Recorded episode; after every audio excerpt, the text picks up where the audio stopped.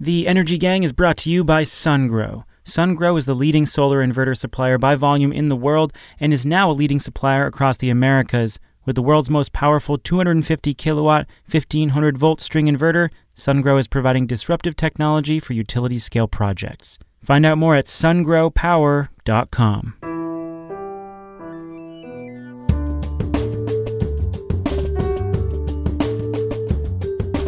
From Greentech Media, this is the Energy Gang, weekly debates and discussions on the fast changing world of energy.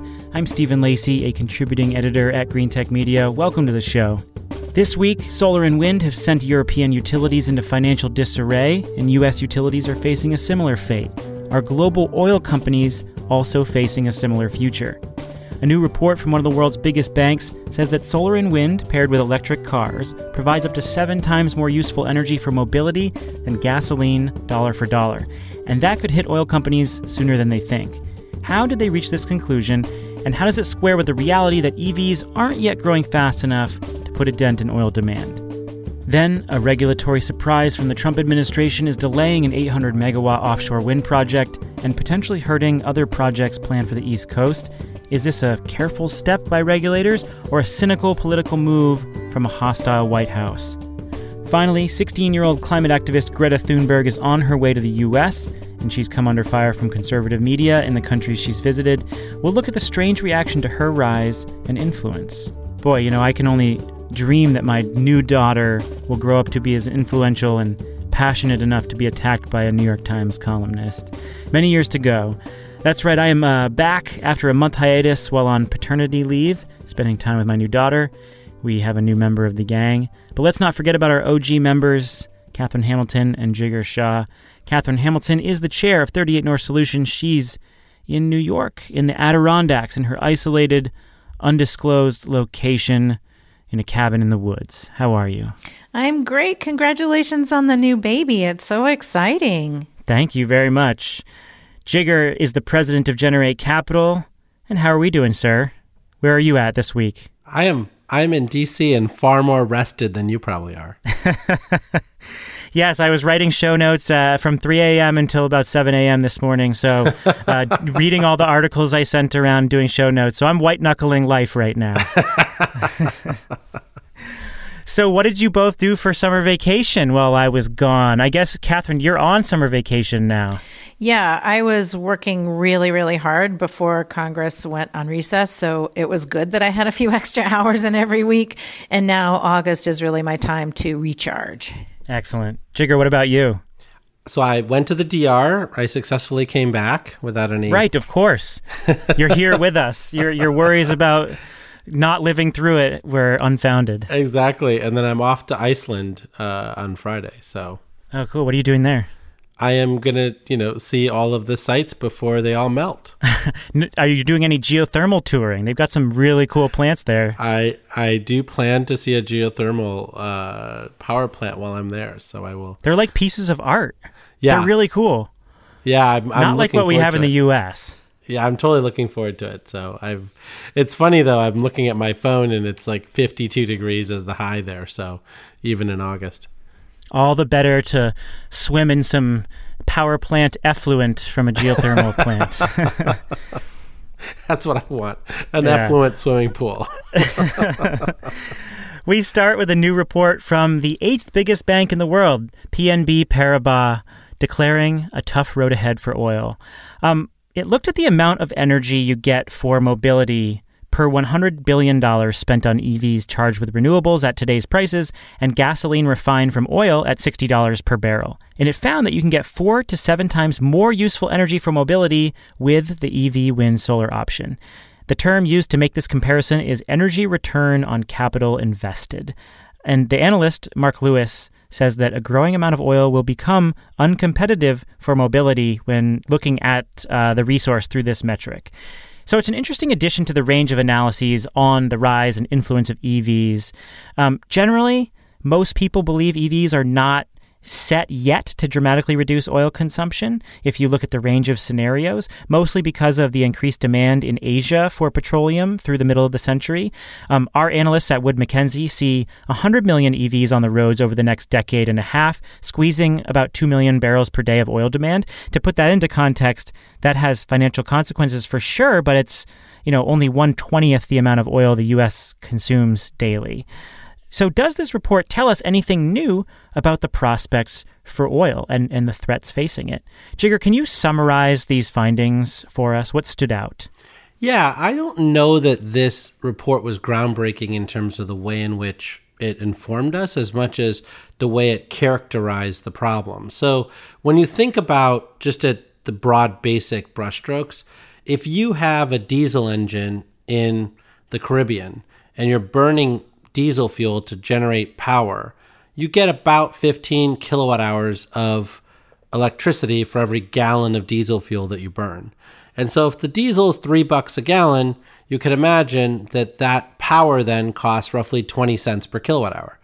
Well, now if solar and wind are coming at two, three, four, five cents a kilowatt hour, you can imagine that it's six times cheaper to use solar and wind than to use diesel, right? And that's basically what the report is saying in a nutshell. Is they're saying for the same 100 billion dollars of investment that BP or Shell could make in finding more oil, if you're actually translating that into the cost of miles driven by electric vehicles instead, then that same 100 billion basically gets you a lot more uh, miles traveled by cars in EVs than it would in in you know gasoline or diesel or oil production, right? Particularly because it's it sets the price of oil flat at 60 bucks a barrel for a long time, which of course some people think it's going to go up. And then it uses the same learning curves that we've been seeing for solar and wind. So solar and wind improve over time where oil prices stay flat. And it's basically just saying that the oil companies would be far better off in terms of profits and then the ability to actually drive more vehicles forward, uh, six times better off if they did electric vehicles versus uh, oil. So this takes into account losses, like losses on the petroleum and diesel side through transportation, refining, engine, um, and it also seemed to take some pretty conservative assumptions on the cost and capacity factors for renewables. Yeah, no, I thought they were pretty conservative on the capacity factors for renewables, but of course they're not conservative in terms of the full utilization of renewables, right? Remember, as we think that renewables gets to 80% um, penetration, then there might be a lot of curtailment, and they didn't they didn't include any curtailment here. They just assumed all the kilowatt hours could be captured in batteries and then transferred into electric vehicles. What about the time frame of the analysis? He's really comparing these resources over a period of 25 years, which makes wind and solar look a lot better over the lifetime of those projects. Does that skew the results in in any way? Well, in fact, it's actually it it helps oil um, to do it that way, right? Because what he's saying is for for BP and Shell, if they start a brand new project today, it takes 10 years from today to actually get oil flowing from that new exploration project, right? So, for all of the uh, deep uh, drilling that, for instance, Chevron has done outside of the coast of Brazil or other places, they started doing that in 2010. They're only now pumping oil out of those wells today. And so he's actually doing that to help the oil side look better because now at least you have 15 years worth of oil production. I guess what I'm trying to figure out is how to square this with market adoption realities. Because as we know, market adoption tends to lag economics. And if I'm an oil company executive and I'm looking at and saying, well, EVs are certainly growing, but there's still going to be a very small fraction of total automobile sales.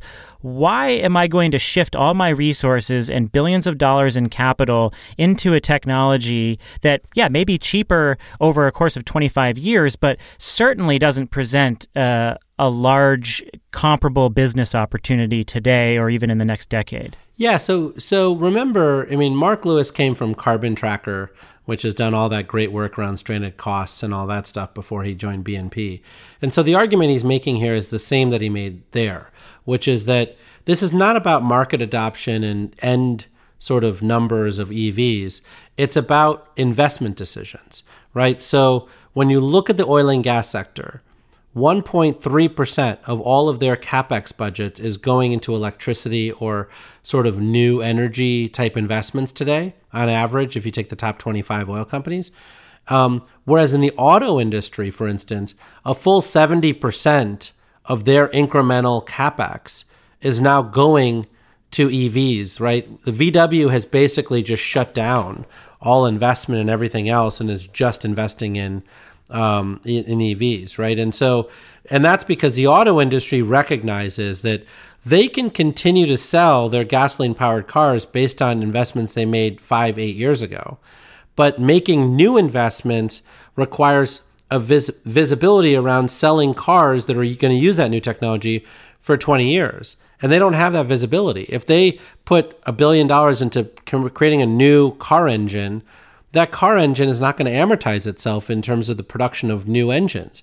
And so they're stopping all new research in those engines and they're starting and, and completing investments in battery packs and all that stuff because they get the fact that over 20 years, their entire production is going to shift to EVs. And the oil industry just hasn't come to that conclusion yet. And so he's saying the oil industry is being caught flat footed with their new investment decisions whereas the auto industry has recognized that they have to pivot. Yeah, so I was looking at all these other um, analysis companies that have looked at what's going to happen with EVs, and an interesting one for folks to look at is the Energy Transition Outlook for, of 2018 by DNVGL. And that shows that by 2024, light EVs will reach cost parity with ICE vehicles, that half of all um, light vehicle sales will be EVs by 2033. And then by 2047, you know, all the heavy electric vehicles will start outnumbering ICE vehicles. So it seems like most of these folks, DNVGL has a pretty um, positive trajectory, but none of them um, you know, whether it's IEA or BNEF, any of those show the hockey stick that I actually think we're going to see because so many of these cannot predict consumer behavior and consumer purchasing patterns. I mean, you think about when we went from satellite phones to cell phones and how quickly we transitioned, how quickly we've transitioned with technology. I just, I, I don't see these projections um, really taking that tack the car fleet, you know, turns over every 17 years, and so I do think it'll take 17 years to turn it over. But remember, the car fleet is not tied to vehicle vehicle miles traveled, and in fact, every major study that's been done around um, households who have two or three cars, when one car comes in that's an EV, that car dominates very quickly in the household. So it doesn't take one half or one third of vehicle miles traveled. In fact, they drive it as their primary car, so it's 60, 70, 75% of vehicle miles traveled. So even if EV penetration is only 20, 30% of the car fleet, it could actually be 50% of vehicle miles traveled. So I think it's important to recognize that. But the other point that Mark is making through investment is he's basically saying that the Green New Deal is cheaper than business as usual. That actually, if all the oil companies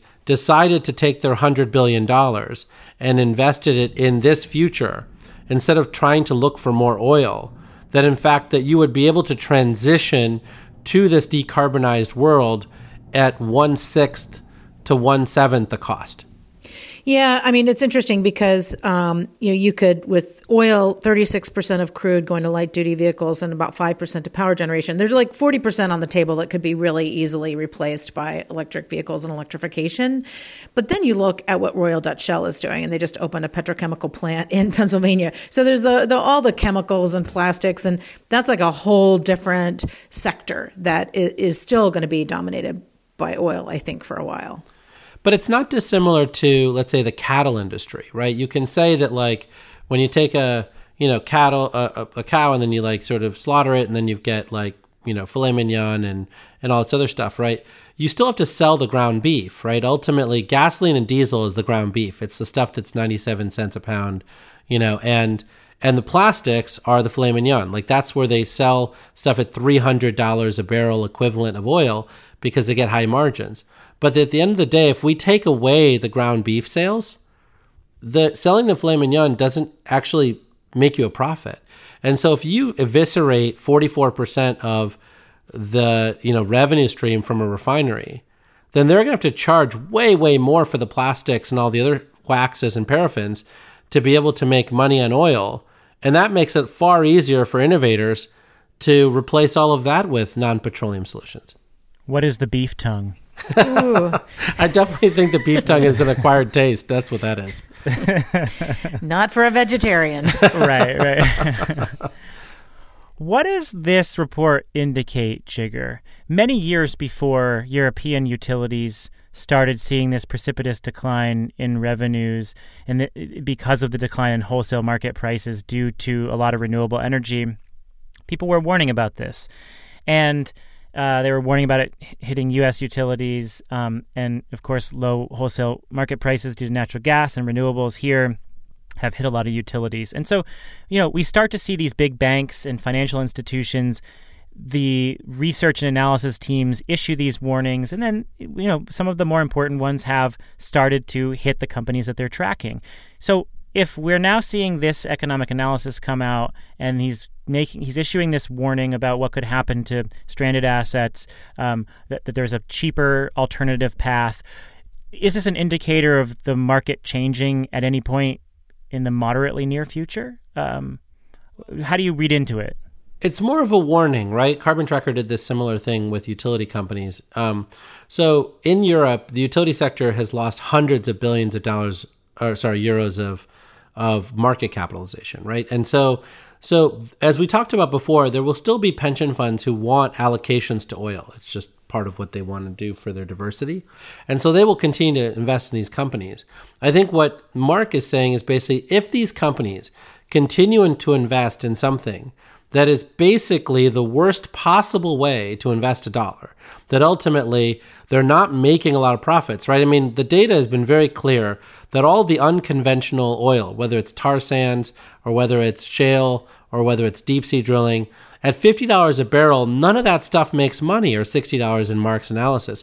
None of it makes money. So the reason the oil companies continue to make money is that they have oil fields that they tapped 20 years ago that are still producing oil at six, seven, eight dollars a barrel. And they're basically using that oil to subsidize the rest of their fleet, right? And so at some point, investors will recognize that the oil companies are doing what's familiar to them instead of what's actually good for shareholders. And when that occurs, they will lose a tremendous amount of market capitalization. I mean, you saw Exxon has dropped out of the top 10 of the S&P because of some of these issues. And so at some point, you'll find that either the oil companies will say, you know what, we actually want to survive. And that's easier in the state oil companies like Statoil or Equinor now, or the Saudi Aramcos of the world. With the publicly traded oil companies, what they're finding is that they are boxed in by their investors. And Mark's just saying, if you don't start investing more intelligently every year, then you're going to dig the hole deeper and deeper for yourself. And is it sort of um, a premonition when you see companies like Danish Oil and Natural Gas, Dong rebranding as Orsted, Statoil as Equinor, British Gas as Centrica, all these, all of these European uh, fossil fuel entities now trying to transform themselves into clean energy? Yeah, I would say they're different. Centrica is, I think, still mostly a gas utility, but I think when you think about, um, like the you know Dongs of the world and others these are actually state owned enterprises. And so ultimately, there are people like Mark who've talked to these state owned enterprises and said, if you keep going the way you're going to go, you're going to lose all the money, and that money is needed for pensions. And so a lot of these countries are actually willing to abandon oil and gas for these new technologies because it's better for being able to pay pensions. Where I think that BP and Exxon and Shell don't care as much about that. Before we move on, a quick word about our sponsor, SunGrow. We are brought to you by SunGrow, and we're very appreciative of their support. With more than 82 gigawatts of inverters deployed across the globe, SunGrow is now expanding rapidly in the U.S., and it has more than 1.5 gigawatts of projects booked in 2019 alone. One of those projects is a 27 megawatt uh, development for the Navajo Tribal Utility Authority, and that project will double the amount of solar power that the Navajo Nation has in Kayenta. And it's actually going to replace a coal plant that's closing later this year. Kayenta 2 will bring critical power to the Navajo Nation, where 15,000 people live without regular access to power. I didn't even realize that. That's pretty incredible. And that excess solar generation from the project will be sold back to the grid to earn money for the Navajo Nation. SunGrow is not just focused on solar either. Its storage inverters are integrated into 200 megawatt hours worth of battery projects across the U.S. So go check out more about what SunGrow is up to at Solar Power International coming up in Salt Lake this September. Go to booth 2211. And uh, if you want to check them out online, they're at sungrowpower.com. In our final episode before the break, we detailed the strange, contradictory ways that Trump is talking about the environment. And we saw this play out in real time inside his administration just this week. On Monday, Interior Secretary David Bernhardt said that the agency had finalized rules that would weaken the Endangered Species Act, opening the door to more fossil fuel extraction and industrial development in sensitive habitats. This comes just two months after a UN report showed global extinctions are accelerating faster than at any time in human history. But just a couple of days prior, Bernhardt slowed a major U.S. offshore wind farm in development currently uh, off the coast of Massachusetts, supposedly out of concern for the environment. So, how do we square those two things? Uh, don't try too hard with this administration. Uh, and he did it in the most Trumpian way possible by talking to the press in an interview with Bloomberg, he said he's going to extend an environmental review on a group of offshore wind farms planned for the eastern seaboard, including this $2.8 billion, 800 megawatt Vineyard wind farm that was, until now, moving steadily toward breaking ground. Breaking water? Breaking ground? I don't know. His comments took the industry and policymakers by surprise. The Bureau of Ocean Energy Management, which would be undertaking the review, hadn't even issued an official statement or timeline before Bernhardt made the comments. So they were just like, reported in the press, and then the industry found out about it, and now they have to go through this review. How big of a problem is this, and what were the motivations as far as we can tell? Catherine, give us a quick review of Vineyard Wind and how this latest snafu unfolded. Sure. So, Vineyard Wind is a 50 50 partnership with Copenhagen Infrastructure Partners and Avangrid. Lars Pedersen is the CEO of Vineyard Wind. I had a chance to speak with him and get some background from him, too. The planned project is 800 megawatts, 84 wind turbines, 14 miles south of Martha's Vineyard. Um, in December of 2017, they filed a permit application uh, for doing this project. There was a an article that Department of Interior posted that said bidding bonanza. Trump administration smashes record for offshore wind auction with 405 million dollars in winning bids, and they touted uh, Secretary Zinke at the time touted that Equinor Wind, Mayflower Wind, and Vineyard Wind had all received provisional lease sales. So this this was something that the Trump administration had actually put forward as a very good thing. By um, March of 2018, so last year, the Bureau of Ocean Energy Management (BOEM) said they they expressed an intent to move forward in coordination with other um, federal agencies. So they they put everything on the permitting dashboard, and the deadline for this permit with a, for the um, final environmental impact study was going to be July 9th of 2019. Now you may recall we had a government shutdown last year, so it moved to August 15th, 2019. But what that meant was that the final environmental impact study had to be announced and signed off on by July 10th for them to meet that timeline to really move forward with the project. And the day before that sign off was due, Secretary Bernhardt, this was not BOEM, this was the secretary, said, We're not going to do this. Instead, what we're going to do is look at the cumulative impact of all of the other potential wind projects in that area and then make a determination. And that then pushes it an entire another year to complete that analysis. So, what that has effectively done has completely stopped this project from moving forward right now on schedule. So it looks like it will be delayed. I know Vineyard Wind is very interested in moving forward. They were the first. This is like the first project. And I will tell you that this team is not of the faint hearted. These are people who've worked for a, over a decade on offshore wind. They are very careful. They understand how to do permitting. They're willing to be the first and take those risks. But, um, you know, obviously this came as a huge surprise to them because they thought they had crossed all the T's and dotted all the I's. Well, you certainly have to have thick skin to be doing offshore wind in this country. I mean, you have to be prepared for the worst constantly. But things were looking pretty good up until now, and you did have uh, former Se- Interior Secretary Ryan Zinke very supportive of offshore wind, and then David Bernhardt came in from the oil and gas industry, hadn't said much publicly about offshore wind, and then this comes up. What did you make of the way this announcement was made through the press without an official process in place, taking the industry by surprise. Catherine. So I don't know if we can jump to conclusions. I think at this point we all feel like we can. You know, Bernhardt's under investigation um, by the inspector general for undisclosed lobbying. Uh, you know, there there are a lot of kind of things going on. At the same time, he was solicitor in the Bush administration, so he's by nature pretty careful and cautious. So you could say, oh, this is like extreme caution in knowing that there will be lots and lots more wind farms coming online and being developed in that area. Like maybe this is just extreme caution. Um, and you wouldn't even have to necessarily assign any kind of political you know, means to the what the, this announcement was, um, but it is very surprising and really disappointing, especially given that Vineyard Wind had gotten so much support from all different sectors. So they worked with marine ecologists, they worked with the fishing industry, they worked with community partners to put $15 million back in to low income communities.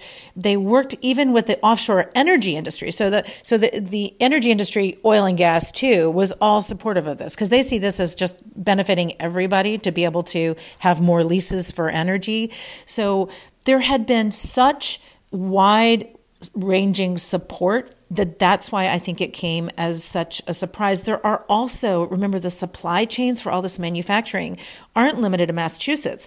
The manufacturing is in Louisiana. I mean, this is a $3 billion project that has um, and that's a billion with a B, that has you know this amazing supply chain with tons of economic benefit. This is really an economic development project that is you know going to boost the waterfronts and you know has so much support. In some ways, that's why it just came as a complete surprise. Yeah, shout out to uh, Karl Erik Stromsta, the new managing editor somewhat new managing editor at Greentech Media, who wrote a really good story about uh, what this does to the logistics of the project, not just the, the politics at play, but if the project is delayed, what it does uh, if the if the Vineyard Wind can't take the tax credit, and then what that does to logistics, which are very tenuous. Jigar, can you unpack some of those? So, what happens financially and logistically if this project is delayed in a substantial way? The interesting thing about offshore wind is that and wind in general is that everything has gotten so large,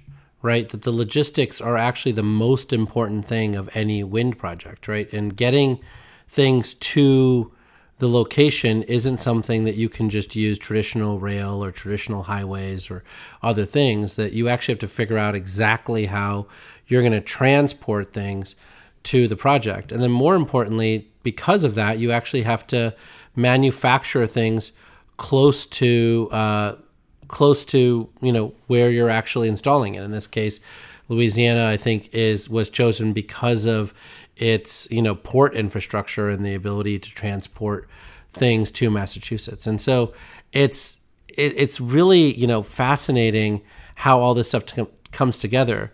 In Vineyard's case, one of the big challenges is that they actually you know want to um, get grandfathered in with the investment tax credit, and you know the cliff that's coming with the um, the PTC and the ITC fight is one that you know really affects their economics, and so they're trying to meet the construction start, but they actually have to be able to complete construction in a certain time period, and so they're really this is a really risky deal right now, and I think that Massachusetts and its ability to be flexible with vineyards going to be critical in getting this done. And probably other states as well that may be influenced by this New York, Connecticut, Massachusetts.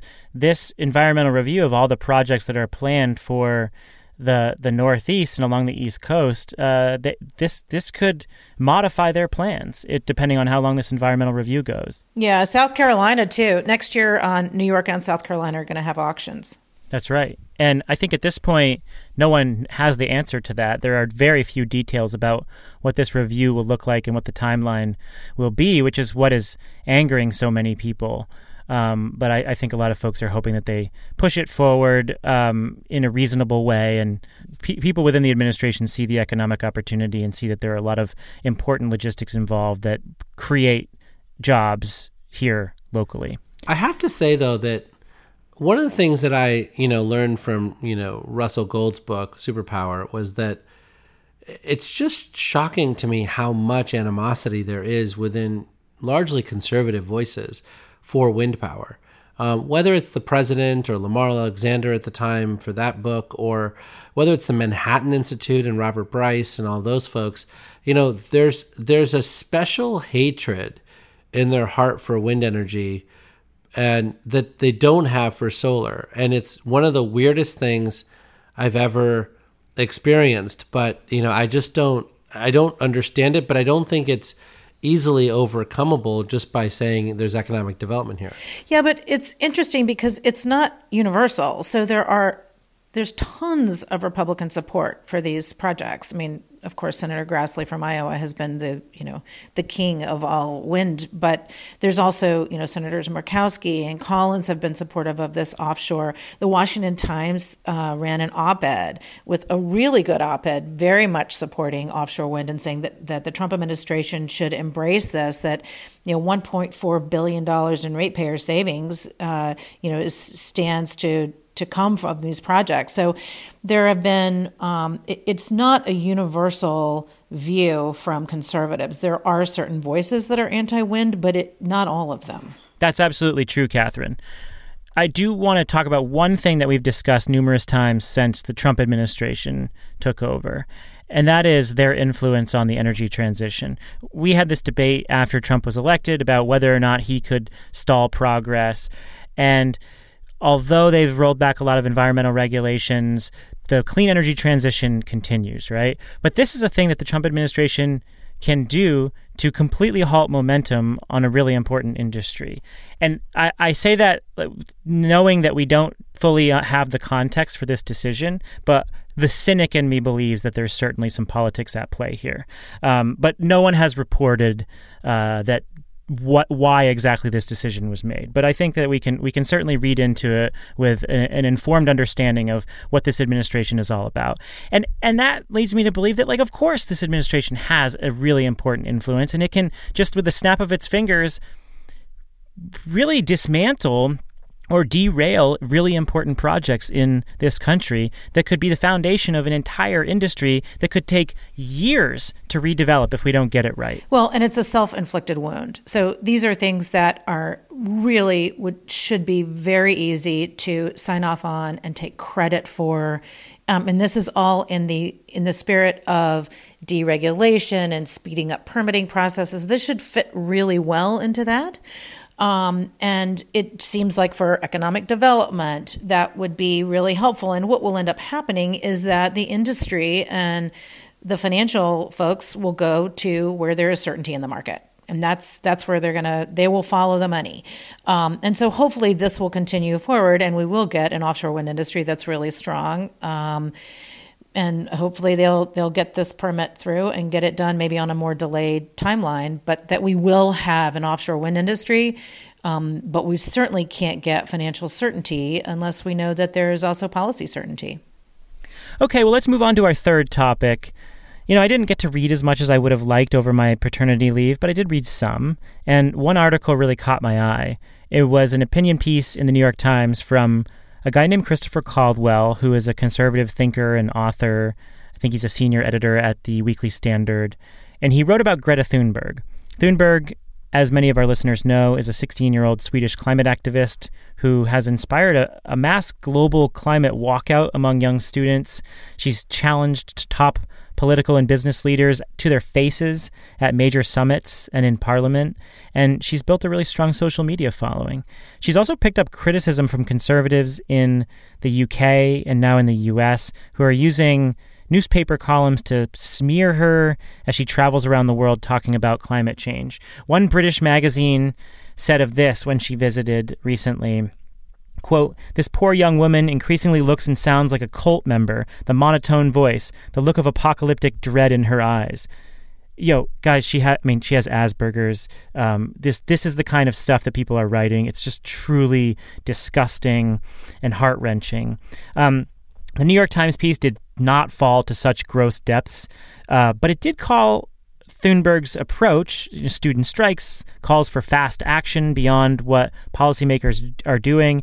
He called it anti-democratic, and, and the piece was widely derided on climate Twitter, both for you know the argument itself and for targeting Thunberg. So I'm just curious about your reactions to this piece, uh, and and because Greta Thunberg is coming over to the U.S. right now, I thought it was a good chance to talk about what she is up to and why people are responding. So, so Jigar, over to you first. What was your reaction to this piece? So, I mean, I I was very disheartened by the piece. I, you know, the fact the New York Times even published it was just outrageous. I, you know, I think that um, for a 16 year old girl to be accused of basically destroying democratic institutions. I mean, basically what the opinion writer basically said was that if uh, all of her activism really led to action at the scale that she wants it to to happen in.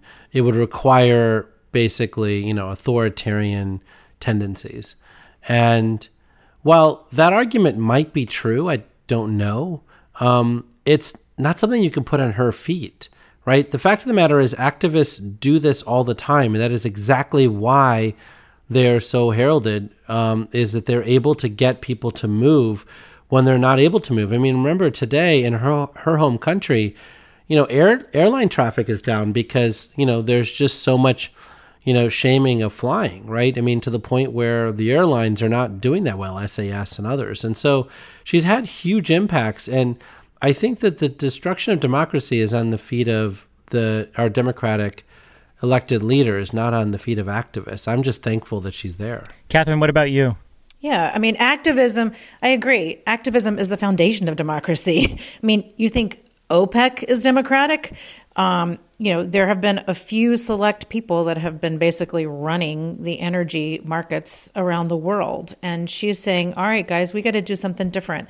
The article just, of course, made me practically lose my mind because the way he talked was so patronizing and said she'd been radicalizing, that she'd used crude language, uh, which is just false, that because she's only 16, she can't be robustly criticized. And yes, that was exactly what he was doing. He said that, you know, this all requires demonizing. Well, let's just go back and look at the boat that she is sailing over to the UN conference on. The slogan is United Behind the Science. That is not a slogan of revolution. That is a slogan of, guys, we got to follow the facts. Let's do what we need to do to protect our planet. I think it's amazing what she's done. I'm so grateful for people like her for getting other young people involved and really getting the attention of governments all over the world. So, what do y'all think about what she's actually been doing? you The, the, the student walkouts, um, speeches at important conferences where she just basically points her finger and says like you're you're responsible for this. Do something. And she does it in a very articulate uh, very articulate way. What do you make of what she's actually doing? Effective? I love it. Look i think that we are staring the collapse of all of our institutions in the face. And everyone basically looks at it and says oh, I remember better times. Maybe better times are coming again. Maybe there'll just be a technological fix that we can all just deploy, like the Green Revolution, and and everyone everything will be fine. And that's not where we are. I mean, when you just think about the sheer amount of ice melt in Greenland right now, or just you know glaciers just you know breaking off and melting that, that are the size of Florida. I mean, we are in treacherous, treacherous waters today and and I just think that the sort of um, the lack of real sort of energy around solving this problem from elected leaders is, you know, is is just appalling, right? I mean, not just this administration in the U.S., but the previous administration and you know, and administrations around the world. It's it's it it it is something to be called out. And frankly, if you know you're 16 years old and you have your entire life ahead of you, and and all of it is going to be riddled with you know sort of disaster after disaster. Um, I mean, I'd be pissed too. Catherine, what do you think? Yeah, I totally, I absolutely agree. I mean, you see what um, young people have been able to do to move the bar on gun control and other issues. And I think we have to have young people involved. I mean, they are the future, and um, I think her tactics are are really great, and I think it's inspiring. I'm I'm uh, I'm hoping con- she continues long after we're gone. So let's close it out there and share our free electrons.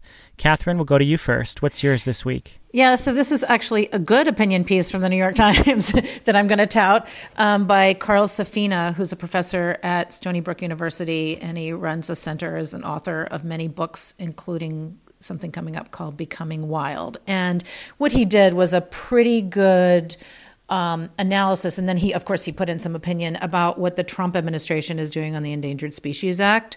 Um, the Endangered Species Act was signed into law by Nixon in 1973.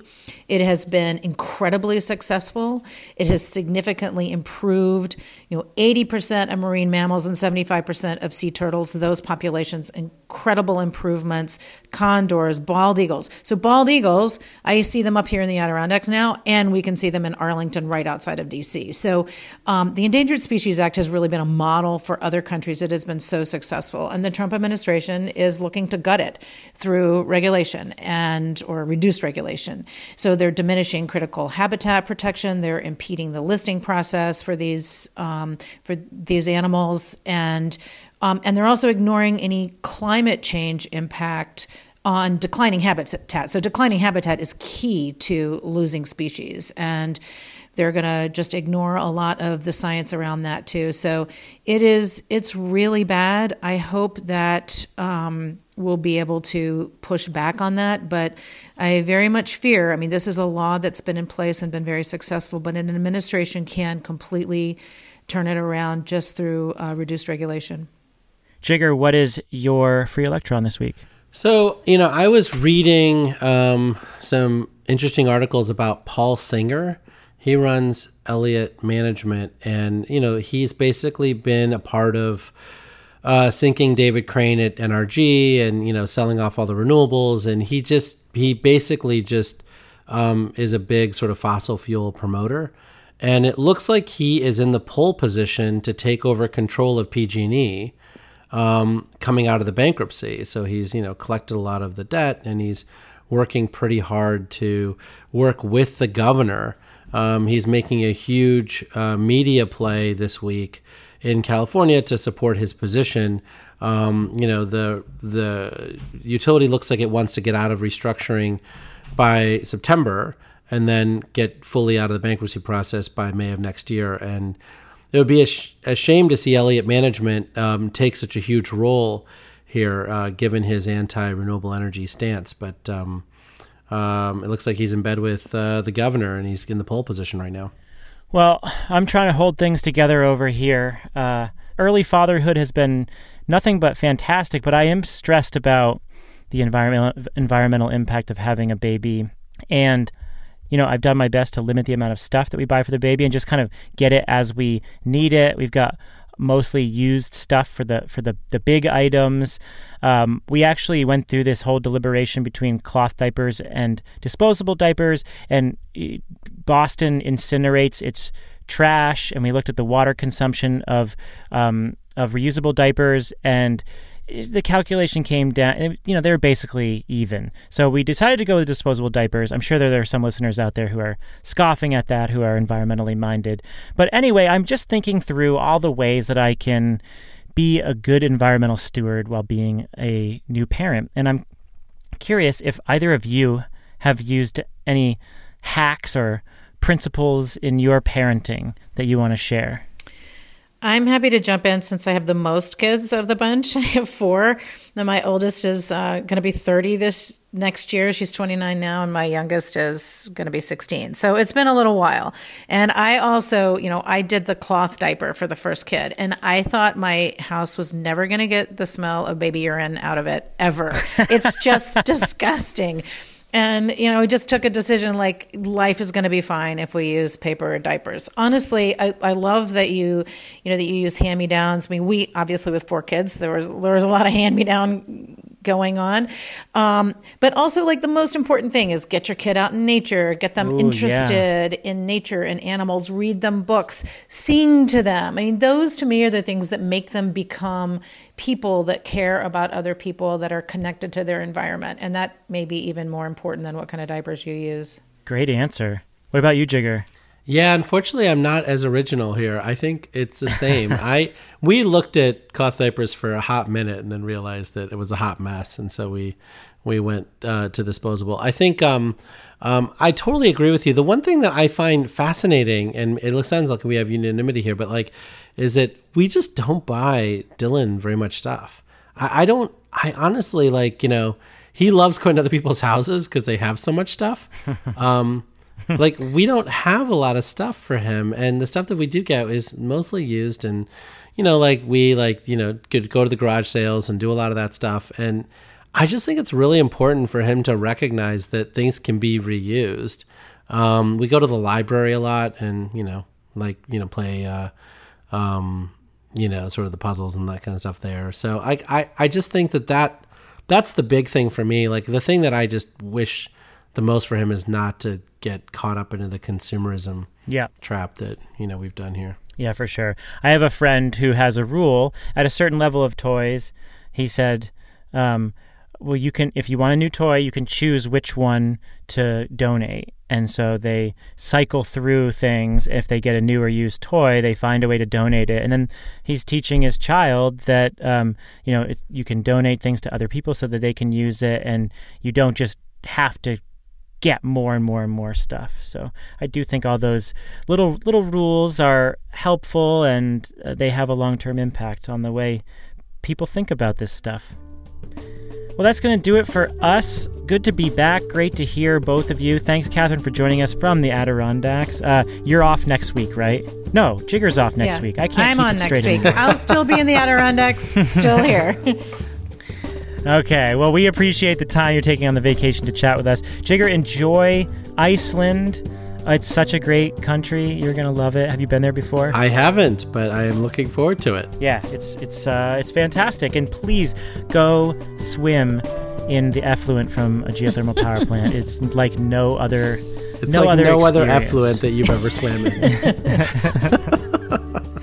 And for all of you, I noticed a bunch of new uh, ratings and reviews on the podcast, even when we were gone. And you're just writing such amazing reviews, and it's clear that the podcast is helpful to you when you're learning about this industry uh, or growing your business or whatever it is. And we are so appreciative that this is valuable to you and that you're sticking with us every week. So thank you. And if you haven't given us a rating and review, it does help other people um, find this show. So please uh, go ahead and do that. And you can find us on social media. All three of us are there on Twitter, and the Energy Gang is there as well. We post periodic updates about what we're covering each week. Thanks a lot, everybody. I'm Stephen Lacey with my co hosts, Catherine Hamilton and Jigar Shah. We are the Energy Gang. We'll catch you next week.